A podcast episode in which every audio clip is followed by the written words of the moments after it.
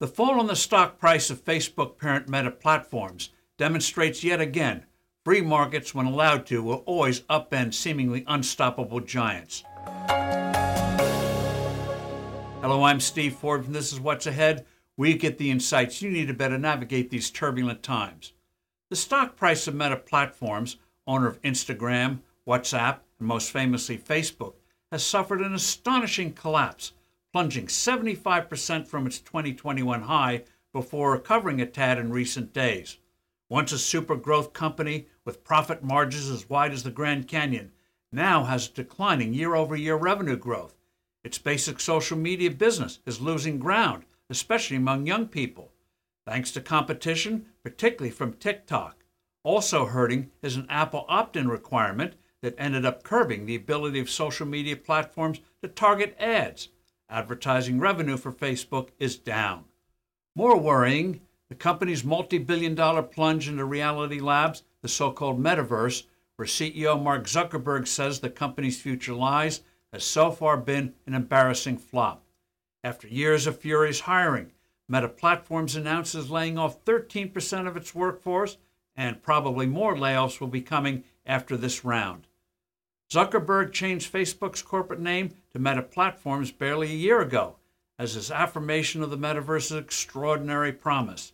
But technology glitches and less than impressive experiences for Meta's metaverse users is costing the company dearly $9 billion so far and counting. Meta's flagship metaverse, Horizon World, has left visitors so disappointed that most don't come back after the first month. Of course, the whole metaverse of virtual worlds will evolve into a colossal business involving hundreds of millions of people. Zuckerberg has made clear that his company will persist, and he fervently believes it will eventually be vindicated with huge success. That may be true, but even if the metaverse fulfills the promise of its fans, it doesn't mean that Meta Platforms will be a humongous winner the way Facebook was. Remember, back in the 1990s, most experts thought would be big, existing companies like Microsoft that would dominate the emerging field of search engines. Who then could have imagined that two Stanford PhD students would start a company called Google that would roundly beat the expected winners? There are countless would be Larry Pages and Sergey Brins working to succeed in the metaverse. Experience repeatedly shows that seemingly impregnable corporate behemoths get humbled not by antitrust suits, but by the forces of change always ready to roil the marketplace. General Motors, IBM, Microsoft, and Walmart all once appeared dangerously unstoppable. GM went bankrupt in 2009. IBM nearly went bust in the early 1990s. Microsoft floundered for years in the 21st century before recovering its mojo.